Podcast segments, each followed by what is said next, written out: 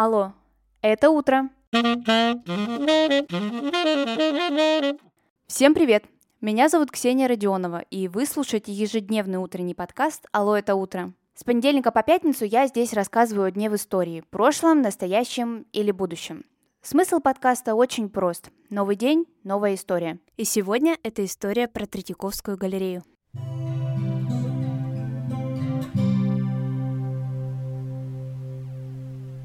7 апреля 1995 года, после 10 лет реставрации, вновь в Москве была открыта Третьяковская галерея. Почему галерея называется Третьяковской, какие произведения хранятся в одном из главных музеев страны и можно ли найти Третьяковку в других российских городах помимо Москвы? Давайте разбираться. Государственная Третьяковская галерея носит имя Павла Третьякова. Именно он считается основателем музея.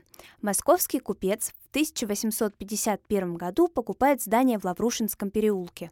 И уже через пять лет в этом здании он основывает музей русской художественной школы. Одними из первых коллекций оказались полотна Василия Петрова, Ивана Шишкина и Карла Брюлова. Сначала музей располагался ровно в том здании, которое приобрел Третьяков, но уже позже картин стало настолько много, что места не хватало. Пришлось пристраивать самые настоящие музейные залы. В настоящее время в Москве Государственная Третьяковская галерея содержит около 10 зданий. Каждое из них имеет свое собственное направление и свой смысл. В других городах также можно встретить филиалы Третьяковки, например, в Самаре и в Калининграде, а также сейчас строится самый дальний филиал во Владивостоке. Какие же из известных и значимых картин можно встретить в Третьяковке? Скажу сразу, что, скорее всего, хотя бы раз в жизни вы каждую из этих картин видели. Первое – это черный квадрат Казимира Малевича, самый настоящий, оригинальный. Я говорю так, потому что после этого, оригинального, были еще и другие черные квадраты, которые создавались все так же Казимиром Малевичем. Но именно этот был самым первым и самым значимым. Александр Иванов. Явление Христа народу.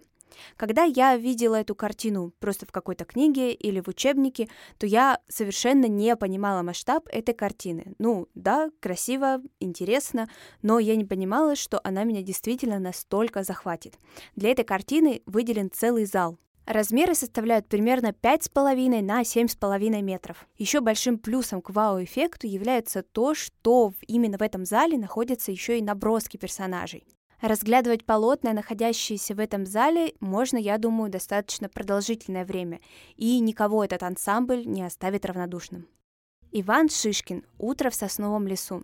Наверное, каждый слышащий сейчас меня представил эту картину в своей голове. А возможно, представили не картину, а конфету Мишка Косолапый, ведь именно это произведение находится на обертке.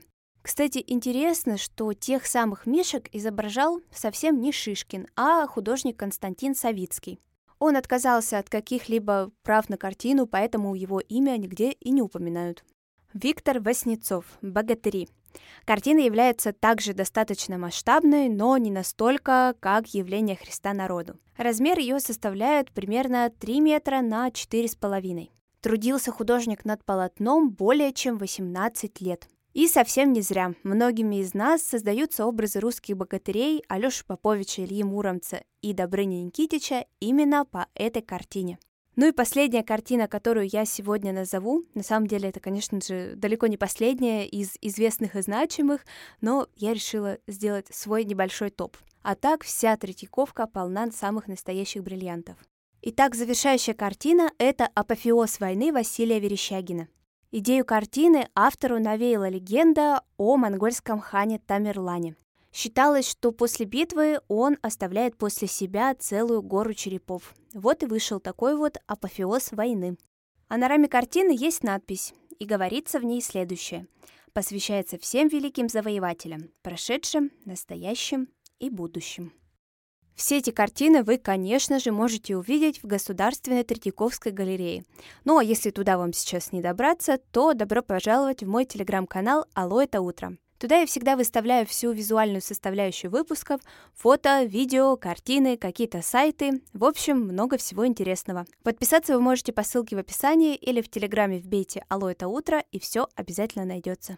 А мы услышимся с вами совсем скоро.